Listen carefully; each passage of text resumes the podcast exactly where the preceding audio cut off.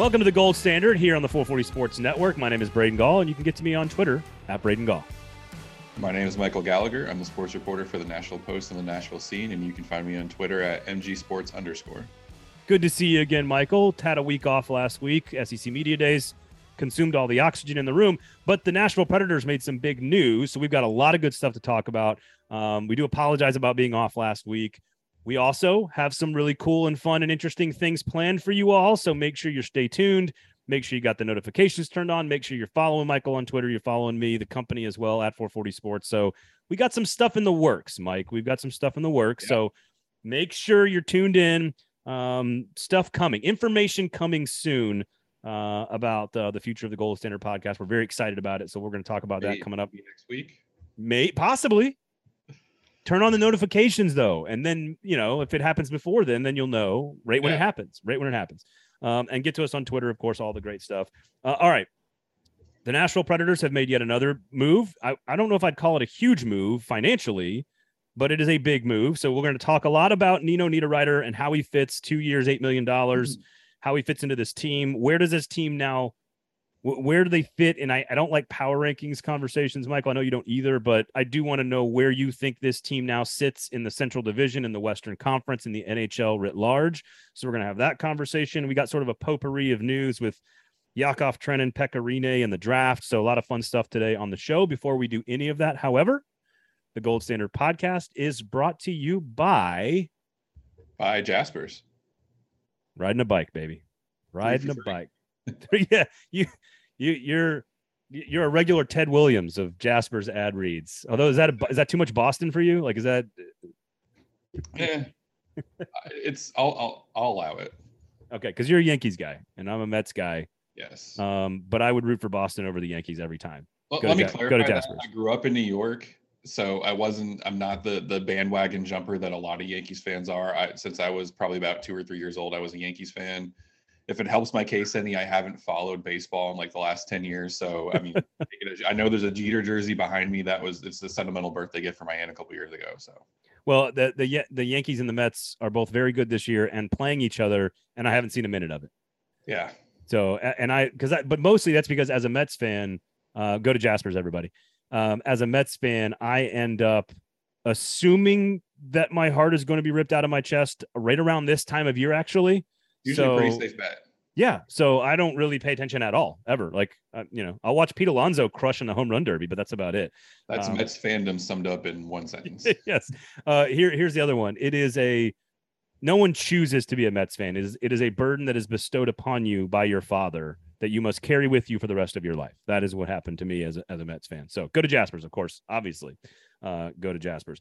Um, okay, free parking. Next evolution of the sports bar. They are a wonderful and amazing title sponsor here. So go support them. Go check them out. Great place to watch uh, any any sporting event. You got football camps opening up. Preds camp is not that far away, folks. I think uh, Juuse Saros number of days, something like that, uh, before the season starts, and then uh, uh, obviously the gold standard cocktail as well. So it's just yeah. sitting there. You, you you know there you go.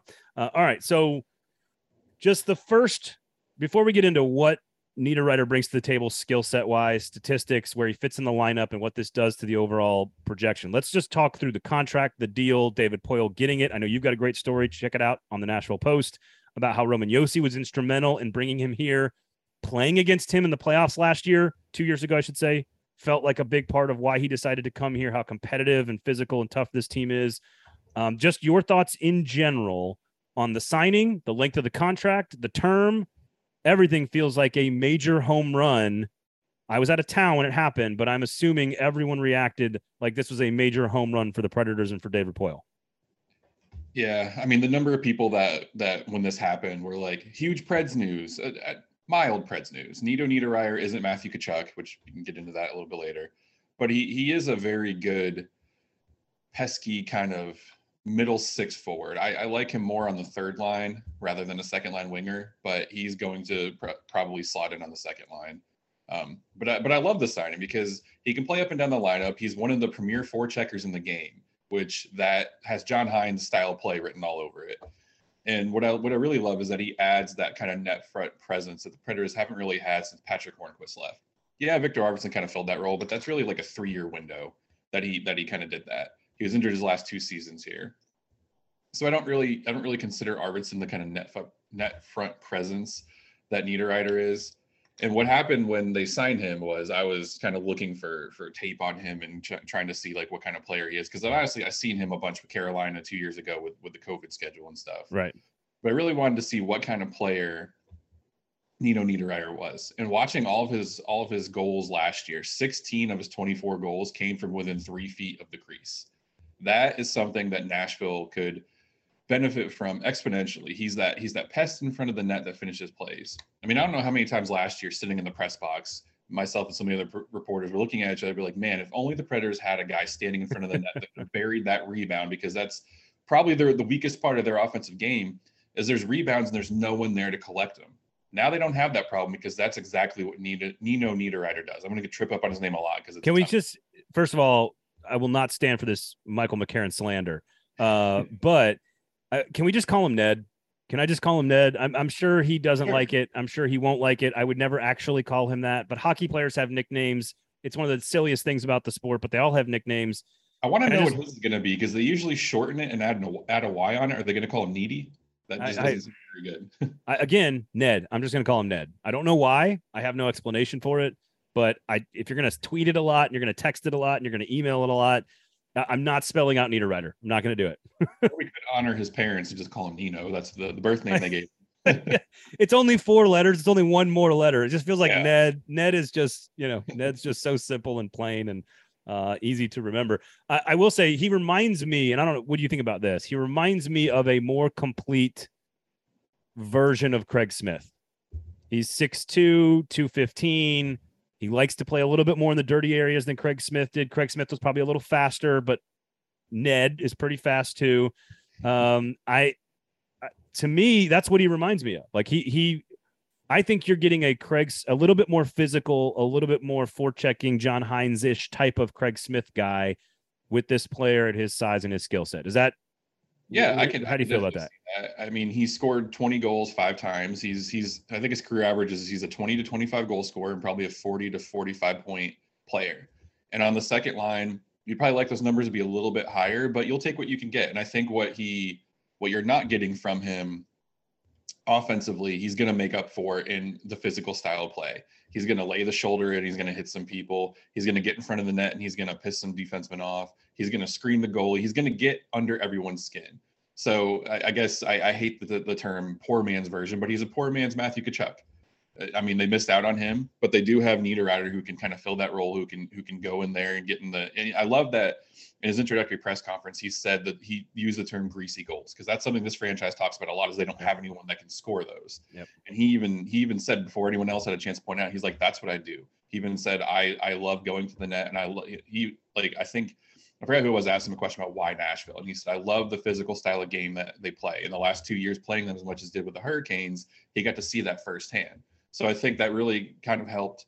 I don't want to say if you know John Hynes wasn't the coach, they wouldn't have signed him, but I think having John Hynes as the head coach and knowing that that's the kind of style of, of game that they're going to play, and I don't I don't think Nino Niederreiter wanted to go anywhere else that wasn't going to be a physical kind of fast paced uh, offense that the Predators run. So I think it was it was good to go out and get him. And one thing that I love about him is he adds the offense, but he's not like he's not a 30 goal scorer, but he's going to give you offense. He ranked third on the Hurricanes last year in goals, and he was fourth in hits. He had five game winning goals too. I think that tied for second or third on the team. He's also he's really good at drawing penalties. I think he had he drew 18 last year, and you know comparing that with the rest of the Predators, Tanner Jeannot and Alex Carrier had about 25 apiece. Ryan Johansen 24, Luke Kunin 22. So he would have been right up there with the leaders on the Preds. Yeah. And that's something that's very feel like underrated is going out because if you're drawing a penalty, your team's going on the power play. And we saw last year they had the best power play in the history of, of the team. So if they can do that, if he can add that to them again, it, say he goes out and gets you 20 goals, you'd like that to be around 25. But if he gets you 20 goals, but you score five or six power play goals because he was able to draw a penalty, I think it kind of washes out. So I also think the contract at two years, because we know David Poile was all concerned about the future of the salary cap and everything. And yeah. to get a two year deal from a player that can score 20 and and put 100 hits together and play on your top six for 8 million bucks total for AAV package that and we can get into this with like McDonagh and and then Forsberg because again Tkachuk's contract is greater than Filip Forsberg's contract. So let's just in terms of number of of of uh, of AAV by a few million bucks, or Yeah. I guess I, I guess like about a million a year extra. Um, Eight million, eight million total. Yeah, I just, I just, to me, I don't know if they could have done anything better than this. Like, I don't know if you can do better. I mean, he's 29, he's not 27, but again, it's a two year deal. It's not a lot of risk. You know what this player's all about because you played against him like, like 15 times two years ago. He's been around the league. This is a professional, and he brings something. You, you need a winger on the second line, and while he might not give you Stanley Cup caliber second line scoring, he is clearly better than better than anything they they have, and he wasn't all that expensive. So again, I I I know I'm the guy who said I think it's time for David Poile to slide over, but you got the Forsberg deal done. He goes and gets McDonagh, who is a proven commodity and makes your defense better, and now you go get Niederreiter, who's going to come in and play the thing that you need, the the second line scoring. I, I don't know. It's hard to look at where this Predators organization was. What it, I don't know where they are in the standings. We'll get to where you think they are from a power ranking standpoint in the in the division in the conference, but it is hard for me to see David Poile or anyone else having done a better job with those three moves so far in the offseason. I don't know. Yeah, I mean, I mean, you look at it. The only thing that really would have put him over the top would have been if he somehow could have found a way to to get Matthew Tkachuk, and we'll, we'll talk about that in a little bit and why that didn't work out. But The, the money doesn't the money doesn't work, right? I mean, that's they they could have made it work, but it, it would have probably cost them one of Johansen, Granlund, or Duchene to make the money work. And I mean, David Poile said, you know, we tried to get him. We weren't on the list of teams. I, from what I understand, Tkachuk had three teams he really wanted to go to: St. Louis, Vegas, and Florida. And if you're not one of those three teams, like there's nothing David Poile really could have done. Right. Because if the player doesn't want to go there, he's not going to go there. So, but I think the, the moves that he made, and, and I'm, I'm in agreement with you. I think it could be time for David Poile to move over and let someone else kind of take the reins. But I think you can also feel that way and also still applaud him for the job he's done. David Poile's not. He's not the Arizona Coyotes GM. Okay, I don't know who, what his name is, but obviously he's not good if he's picking first or second in the draft and he's taking on all these bad contracts. Like he's trying to, to rebuild and all that. David Poile's not that bad. I think fans got spoiled by the Stanley Cup final run, and anything less than a Stanley Cup final appearance for them is failure. So basically, David Poile is just a victim of his own success. But I do think the moves he made were really good, and I love the contract because Nino Niederreiter said in his in his uh, introductory press conference, he's like, "Yeah, I would have wanted a little bit more, but I think with the flat cap signing two years here, I'm hopeful that if things go well, I could re-sign here again. So that that shows that he's not just here to to fill two years of his career and then move on to the next one. He sees himself potentially being here more than two years. I also So- love that that he played last year, what 5.25 million a year, and he he took you know a million and a, and a quarter pay cut to come here. I, I think getting a top six forward for four million dollars Uh, a year is something that's not being talked about a- a- as much as it should be for David Poile going out and doing that because that's that's rare to get a top six. For, you're paying you're paying him a third or a fourth line winger salary to play in your top six. Yeah, I, the contract to me was the the the thing that caught my eye. Like first, I was like, "Oh, good signing, nice piece." We've talked about him. We know him. We know what he does. We know how he fits in. We think he meshes perfectly with the system. Uh, wait a second, you uh, two two years, so not a lot of term, uh, eight million, not a lot of AAV. Like I just I thought I was a, an excellent job. Now, again, like here's a couple other things. As I said, 29 years old, so that'd be age. You'd have him up to about 31. Um, he played with Ryan Johansen, I believe, in the WHL uh, way back in the day. So he's got some familiarity with with Johansen. And then the Josi thing, and you wrote about this on the post. Go check it out, NashvillePost.com. Um, that, that it wasn't just the style of play that lured him to Nashville, and of course all the things that that brought Ryan McDonagh here, right? Nashville as a city, and all the things that we know that is a selling point in all of this. That they all are buying into the the trajectory, but that Roman Josi was the final, the guy who closed the deal.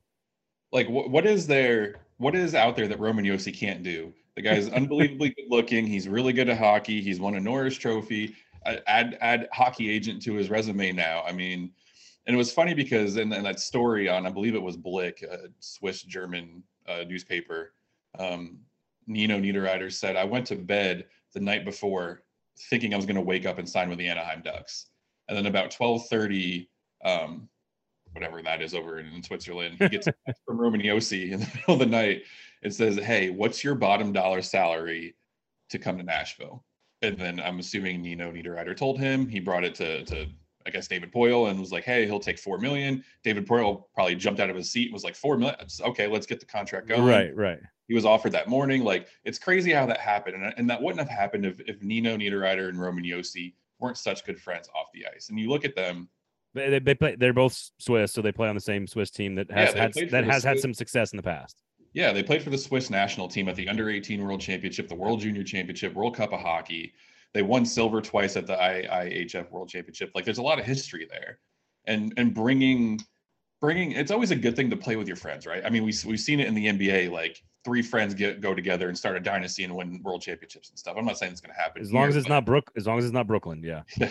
that's not going to happen here uh, by any means, but it's it's always nice to have that kind of inside edge. Like the Anaheim Ducks probably wish they would have had someone that was really good friends with Nino Niederreiter that could have Right, right. kept them going from going to Nashville. But I, I do think that it's really good that he has a familiarity with not only Roman Josi, not only Ryan Johansen, but Mikael Granlund. And I and I think that's that's something that you can look at because in, in my opinion, I I think the best top line you can put out there is Filip Forsberg, Ryan Johansen, and Matt Duchene. J- Granlund subbing in for Johansen's not not a bad consolation, but I think those three together is your best bet. That leaves Nino Niederreiter and Mikael Granlund to play together in the second line. And I have a bunch of stats here that back up why that is. I don't have you know Ooh, Nino and, and Johansen's. I don't have stats from when they were playing together in the junior leagues or anything, but why not, Michael? Because there's just not good AHL and WJ whatever all those all the lower leagues they just don't really keep good stats. I, I, I so let me. Um, I, you're about to make a great point here, and so I want to. I, I do think the reason you play Johansen down is to spread out the talent, make the top two lines a little bit more balanced. I think that's the argument there. But I do also agree with you that that top line, is, what you're talking about, is by far their best collection of talent to be on the top Yeah. line. I, I think you're asking a lot of Ned and and Granlund to bring sort of Tomasino along as the other piece on that. So Well, here's the gi- give me give me some numbers and convince me.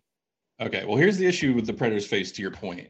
The best the best combination of your three best forwards is Johansen, Forsberg, and Duchene. Granlund probably plays a little bit better with them because they just have better chemistry. Forsberg and Duchene absolutely need to play together because out of anyone on the roster, out of any of the forwards, those two play together the best. They give you your best chance of, of goal scoring. So it's I, I can see playing Granlund with Forsberg and, and Duchene and leaving Johansen to play with Niederreiter, and they might have success too. But based on the numbers I found, I was looking at all this stuff and I was like, why would you not play these two together? So Niederreiter and Granlund played in Minnesota from 2013 to 20 to the 2018-19 season. So they played together on a line. This is all courtesy of Natural Stat Trick. They played together on a line in 353 games for almost 1,168 minutes. They had 737 shots for compared to 377 shots against. 94 goals for to just 37 goals against. 679 scoring chances generated to 298 scoring chances allowed. They had 307 high danger chances for. They had a 910 save on ice save percentage when those two were on a line, and they started in the offensive zone 70.1% of the time. So that shows me they drive offense. They're very gritty. They don't give up a lot of goals. They don't give up a lot of scoring chances, and they're hard to play against because they're. I mean, you're looking at more than double shots for for shots against. You're looking at more than double goals for and goals against. And they had what almost 700 scoring chances for. With the, I don't know who their, their the third lineman was on their line when they were in Minnesota, but those two together, they are a high offensive driving line, and I, I just think playing them together, it almost just makes too much sense. Why would you not do it? But then you, to your Yeah. point, playing Granlund on the top line probably makes a little bit more sense, and you spread Johansen out to the second line, and that kind of evens things out a little bit with the with the depth scoring. Well, and and Johansen has played with him, whether it was a lower level in a super young age, doesn't matter. They they have Yeah. some experience together. So, I listen. You make a hell of a case there, dude. like I get, I, I get it. The key, the key is they they have options now. That is the key. And And that's they- ultimately the best thing John Hynes could have asked for going into the season because last year he didn't have options, and you're sitting there wondering like, why is Ryan Johansen on the first line with Luke Kunin and Nick Cousins? Uh, the the Kunin thing, like I, I am not gonna lie, I'm I'm a little not not amazed, but like definitely shocked that the Kunin thing played out the way it did. Like he was a young pedigree player that they acquired and and believed in, and you know, it- it's funny you ask like I don't know who el who was playing on that line with Granlund and and Nino in Minnesota, but I want to be like it was either a future or past Predator. I, I don't know who it was, but it was either a good chance. Yeah. it was either somebody that was going to play for the Preds or used to play for the Preds because that's all it is in Nashville. It's just Minnesota Wild players and vice versa uh, across the board. Um, okay, so I think we have to give pretty hard, high marks to David Poile for what he's accomplished with all of these signings. I want to get your thoughts on where this team is ranked in the Central Division, where they are ranked in the Western Conference, and where they rank in the NHL overall based on where they finished the season and now with the decisions they've made. We still got some other stuff with some arbitration, Pekka Rinne, and the draft to come up as well. But before we do any of that, reminder that the gold standard is brought to you by the wonderful and amazing folks over at Jaspers. Four for four. You're like a John Hynes power play. Yes. You're, you're excellent, my man. Um, Jaspers, the next evolution of the sports bar over on West End. The parking is free. The menu is spectacular. The happy hours are great. They've got an air hockey table that I'm assuming, Michael, you do not put your drinks on. No, when you when you play air hockey, because that seems wrong, despite what some people on this network might have you believe.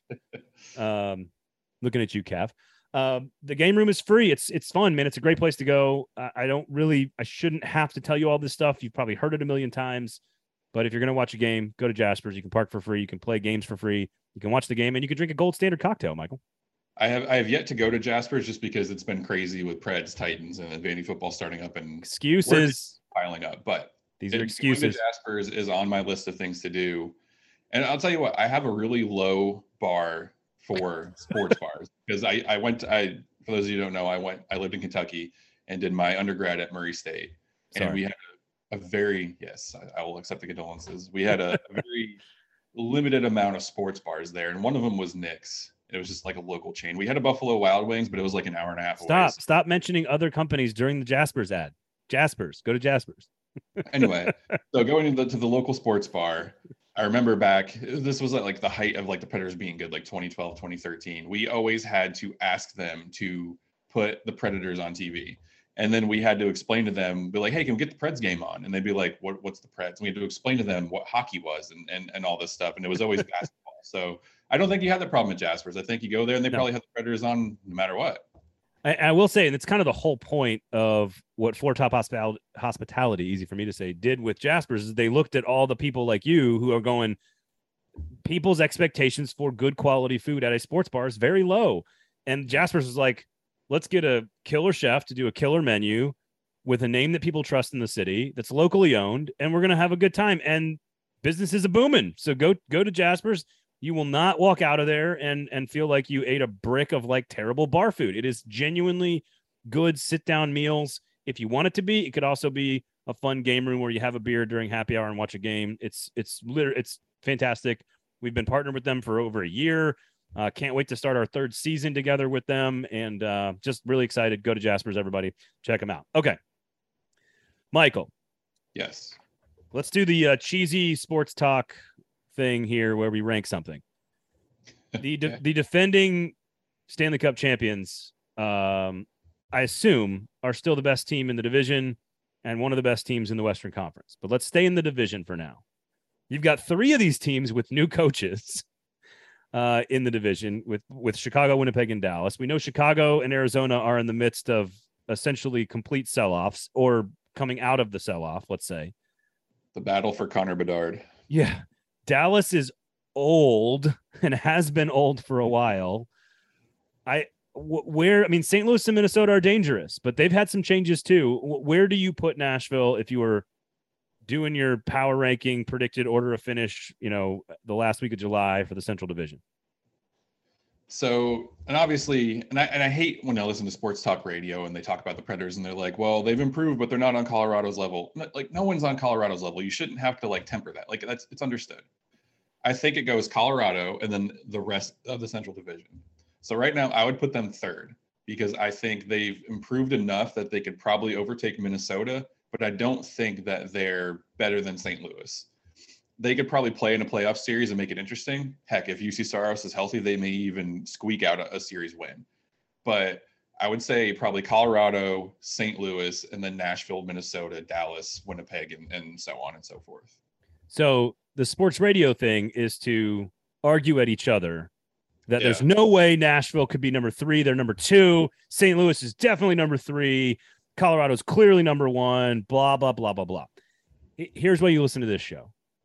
I have no clue if they're better than St. Louis. I have no clue if they're significantly better than Minnesota. But here's what I think I know about the team, considering the offseason. I think they can challenge for, to be the second place team in the division. I think that is their upside now. I think that's a fair assumption too, given the fact that they arguably have the best goalie in the Central Division. Connor Hellebuyck might may have a little bit of a say there, but Juuse Saros, you throw him out there, and they there was so many people, you know, a couple months ago saying, "Hey, if Saros was healthy, they probably could have taken a game or two from Colorado." If you have that kind of a game-changing goalie, you have a shot against anyone. So I would I would say just for the goalie alone, Nashville could be anywhere yes. from two or four. So like are uh, like let's do this in a thoughtful and nuanced way. Are they better than the, what what they were last year? Yes. Oh, they miles, are be- miles better. They are better. So we have to eliminate like four and five out of the equation because they're not a wild. We don't think they're a wild card team now. Can they be the second best team in the division? Yes, they absolutely could. Will they? Who knows? They got to play the season. But yeah. the point the point is is we can put them safely in the conversation directly with St. Louis as the number 2 team chasing down Colorado and then who knows what the hell happens when they get to the playoffs. Like that's the whole point of the the game. But the right conversation to have about this is that they are significantly improved and that they sh- fans are right to expect a a home ice advantage in the first round of the playoffs as the the upside bar benchmark whatever you want to call it for this team in this season. And that is a very different place than I felt at this time last year yeah, and John, and John Hynes even said, or maybe it was Poile. I don't. It might have been Poile. Um, at the end of the season, he said, you know, part of this was on us. We we shouldn't have faltered down the stretch, and we we probably would have had a better shot not playing Colorado in the first round. So you you want to. I mean, you would love to overtake Colorado. That's not going to happen. You would love to finish second or third because you like your chances more going against St. Louis or Minnesota than you would going against Colorado. And, and I'll, I'll do you one better. I in the whole Western Conference, looking looking at everything with all the changes Ooh. that have happened. Like, yeah, Calgary, they got Jonathan Huberdeau back for, for Matthew Tkachuk, and I think that was I think Calgary won that trade. But looking at it, they still lost Johnny Gaudreau. They're still not going to be as good as they were last year. They're going to take a step back. Vegas will be competitive, but they're they're a terribly mismanaged team. So I would put in the whole entire Western Conference, I would put Nashville fourth. The only teams wow. I put, the only teams I would put ahead of them are Colorado, St. Louis, and Edmonton. Wow. And Edmonton we, we know Edmonton has a tendency to do Edmonton things. Yeah. Um, but they also, by, by on paper, I would put them forth. The season yeah, yeah, can play yeah. out and they could be a dumpster fire and we could sure. be talking about how stupid we sound right now. But on paper, right now, before the season's played, I think they're the fourth best team in the Western Conference. Well, we most assuredly sound sound stupid. That is a given here on the pod. We do appreciate that. Um, I, I four seems optimistic, but again, if St. Louis feels like the second best team in the conference, and we think they are competitive with St. Louis, then yeah, I mean they right now it is Colorado and then like a three or there's a tier down from Colorado. Yeah. And, and I think that these the, the Vegas odds are probably I think going to probably dictate this when we see the Vegas odds to win the Western Conference, which I think Colorado will be a clear, you know, you know, my minus 180 or something. It'll be crazy. And then it'll be the next there'll be a group of teams that are in that next tier and I think you're right. St. Louis, Edmonton, Nashville, who else? I mean, I mean who else? Vegas you... will probably be in there, but they're they're Vegas and they're going to do Vegas things. And... Right. Calgary has staying power. Yeah, I mean, not, I mean, not without think, Tkachuk. I don't know. I think Calgary will be competitive, but I just don't think they're going to be the force they were last year. And we saw last year they had Johnny Gaudreau, they had Tkachuk, they had Mark Schmlick, they had all the pieces in place, and they still couldn't go very far. Yeah, and then Minnesota lost some pieces as well. Dallas is getting older. You know, again, San Jose. I, I think Anaheim's sneaky interesting with how they're building. But I, think I think you can throw LA in there with adding Kevin Fiala to that yeah. lineup too. But I just again, you look at it out of all the teams in the Western Conference. I mean, Nashville has you know a, the, Saros finished third in the Vezina voting last year, so they have a top three goalie in the entire league. I think that can take them very far, all things considered, depending on how the backup situation kind of plays out. All right, I will ask a, a sports radio question here: Are they a Stanley Cup championship contender? Right now, no. Are they on the right track? I believe so but I, I think still think they're probably optimistically, I think they're probably still two to three years away from being a contender if they add the correct pieces to the core they have now. You look at it, Roman Josi's not getting any younger. Neither is Matt Duchene, Ryan Johansen. Filip Forsberg's probably still got five or six years left in his prime. But other than that, like Ekholm's 31, you're Yeah. looking at this core. You have Mc, Mc, McDonagh now. Yeah. yeah, you have probably, I would say, th- putting it optimistically, three years left of all of them playing high level hockey at the same time.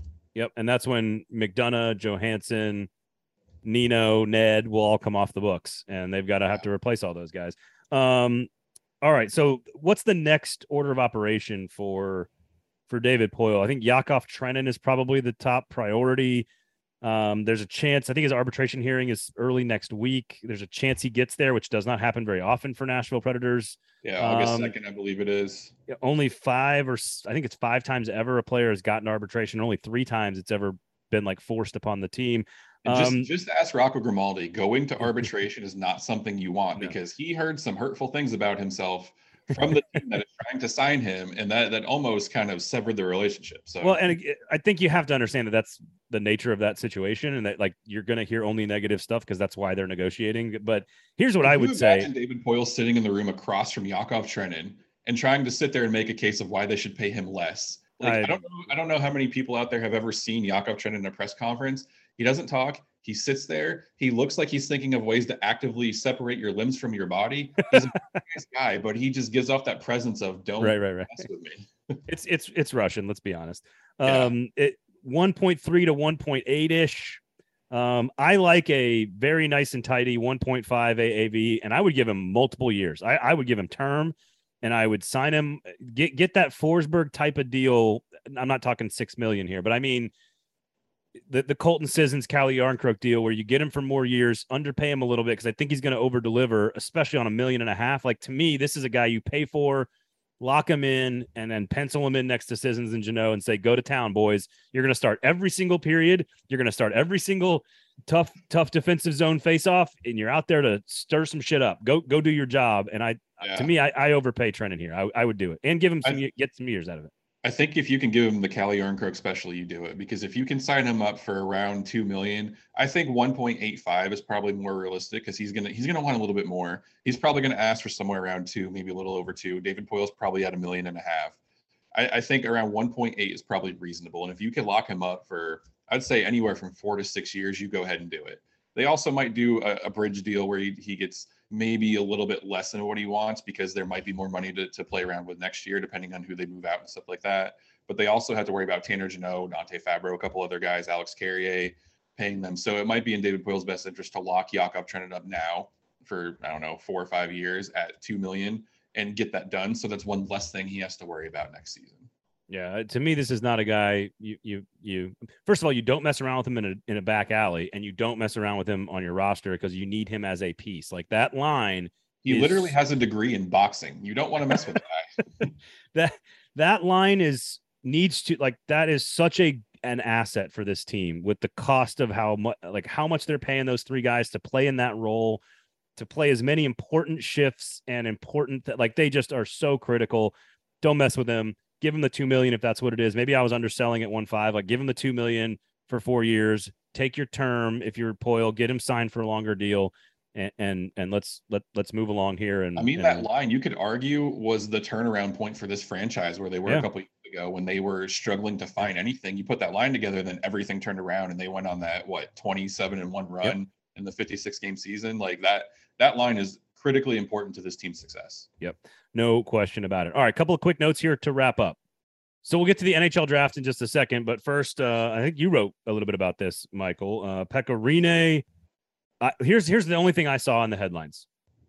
Pekka Rinne begins his path back to Nashville to coach for the Nashville Predators with the U20 Finnish national team. That's what I saw. That's the only headline I, I read. That's the, those are the words that went into my brain, Michael. Yeah, I mean, it kind of feels like this was going to happen eventually. Probably thinking a couple years down the road. I mean, he just had a newborn son not that long ago. I'm not sure if he's married yet, or he might have recently gotten married. You kind of figured this was going to happen, but he's he was recently named the goaltender coach for the under 20 Finnish national team. Um, I, from my understanding, it's hard to find details because it was we were translating from Finnish to, to English. I, from my understanding, I think it's just a one year deal. It's it's from now until whenever the 22 23 World Junior Championship is. Um, So if if that's all it is, I mean, you could possibly looking at next year. I don't want to, you know, throw garbage out there, but you could possibly look at next year Pekka Rinne joining the Predators in some capacity in the front office or or as a coach somewhere. All right, let me ask you a couple questions. Would you ask David Poile to move over if Pekka Rinne could be general manager? Oh, gosh. Being realistic, no, because Pekka probably isn't very qualified to be a general manager right now. Of course he's not. It was a joke question. What are you talking about? But of course he's not a GM. I will say, with how bad David Poile has been the last couple of years, could Pekka Rinne honestly could he possibly do worse? Would you fire John Hynes to hire Pekka Rinne as the head coach right now today? Would you do it? No. If Would- you want to feel a competitive team, no. should should he take over Sean Henry's job? Right now, no. Down the line, maybe. He is so good with the media. He could spin it like Sean. I bet. I bet you that's he, actually he really could. I think that's one of the things, and we Juuse Saros doesn't really speak a lot to the media, and I, I don't. I think he's just a very timid player. Yaroslav Askarov is kind of learning how to speak English. Like Pekka Rinne, I think that was one thing about him that was really underlooked, overlooked, or whatever, is is how good he was with the media, how good he Oh, yeah. was at answering questions and facing the music, if you will. So I think. I think wherever he goes, whatever front office position he ends up in, whoever hires him, probably the Predators, like it's just going to be a great signing all around. Yeah, yeah. No, I, I I kid about all these questions, but the reality is, could he be a tremendous asset as a goaltending coach of the future? Because they have one of the best in the NHL right now, but you know who knows what the future holds. I think he's an extraordinary val- valuable asset as a community sort of liaison for the for the club. I mean, and to your point, there's not, and and we've said it on this podcast for a year and a half now. I've said it my entire career. I'm not sure I have covered a more thoughtful and and um, nuanced speaking professional athlete in my entire career. Full stop. I'm not sure there's been a better person to talk to about what's going on in the with the team and the sport and the game and life and the city than Pekka Rinne. So I, I joke a little bit about all this stuff, but honestly, I I saw the head I saw that headline. I was like, dude's coming back to town, man. I think it's kind of the writings on the wall. He will he will be back here at some point. point, and I think Gover has told this story hundreds of times, and this just kind of tells you everything you need to know about Pekka Rinne as a person. He and, and one of the other local reporters traveled for a road game, and they the Predators lost. It was like four to one. It was a really bad loss, and they were all waiting to do post game, and I guess they I guess the whoever the media people were weren't going to be allowed to do it, and Pekka went to I believe it was Kevin Wilson and said, "No, the reporters came out here. They took their time to travel out here. Go get them, and I will answer questions for them." Yeah. And he gave them access, even though he probably didn't want to talk about a bad loss, but he still did it anyway out of respect for the fact that they spent time and resources to travel out there with the team. Which I think that says everything you need to know about him as a person. Uh, yep, it's everything you need to know about a lot of things there. Um, excellent job by uh. Again, I, I just it's all it's all there, man. It's all there. Uh, all right, last one here. We'll wrap up, and this is uh, you know everybody's sort of touching on this and reporting on the different sides of this, um, but it feels like that. I think Wyshynski was the first one for ESPN that reported this, but Nate Rau's done some digging on this as well with Axios. Actually, I think Frank Seravalli was the first to report Okay. it after the end of the draft. Good. Thank you for uh, making sure that I cite the correct places. That is a that is something we like to do here on the show. Uh, but the point is, is that we are Nashville. We, um, the collective we here, are the potential front runner for the 2023 NHL draft next year. Uh, it's a lot of people point to the draft previously in the All Star game previously as sort of the kickoff to when hockey became a thing in Nashville. The Stanley Cup obviously was a part of that. The run, and and then the Smashville thing came from all of this, and they point to the draft, and everybody knows how well we host events. We didn't get the the World Cup in 2026, so I, I think uh, Butch and and and company are out there working real hard to bring the draft here, and it does sound like that we are a potential front runner for the draft here next summer. So that's fun. Yeah, and I've, I've got an email out to Butch hoping to to get on record with him and kind of any juicy details he can give me about potentially Nashville hosting the draft next year. But and you look at the last time they they hosted the draft, I think it was 2003.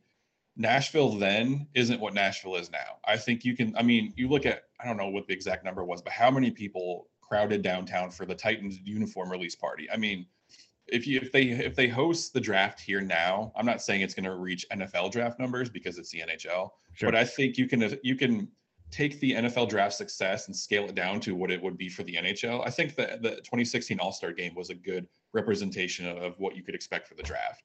Yeah, like instead of having the NFL thing take over all of First Avenue and Broadway and the entire thing, you could absolutely take over all of Fifth Avenue, which is attached to Bridgestone, and like the Hall of Fame Park right there, which is behind the Hilton, and you could t- t- you could turn that all into a fan zone. And again, yeah. to your to your point, scale down from the draft, but still basically the same vibe, right? A hockey fan celebrating the game with like you know kind of the punt, pass, and kick version of of hockey. Um, yeah. of, co- of course, right in the middle of Tennessee summer, but whatever.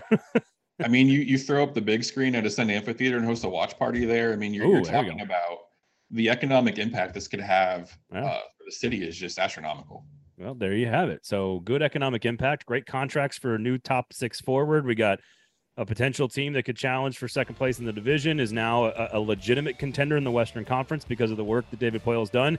And future Nashville Predators CEO, general manager, and head coach Pekka Rinne is on his way back to town. That's what I heard today on the show. Um, yes. Make sure, make sure you, make sure you go to Jasper's, of course. Um, great, great free parking, great menu, great game room, great place to watch a game, great place for a business lunch. You want to take the, the spouse, the significant other, go on a date, go with your boys. Doesn't matter. It's a great place to do all that. Uh, so go check it out, Jasper's. Michael Gallagher, where can people find you, my friend? You can find me on Twitter at MG Sports underscore. You can find me pretty much daily on the Nashville Post with some sort of Predator stuff and occasionally on the Nashville scene when I have more of a long form kind of feature story.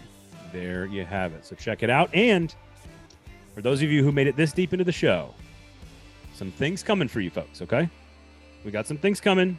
Just stay tuned, turn on the notifications, follow us on the Twitters and all the social medias and the YouTubes and all that great stuff. As I am now much older, um, as an older generational person, that's how I say it. I say the YouTube, so go check that out.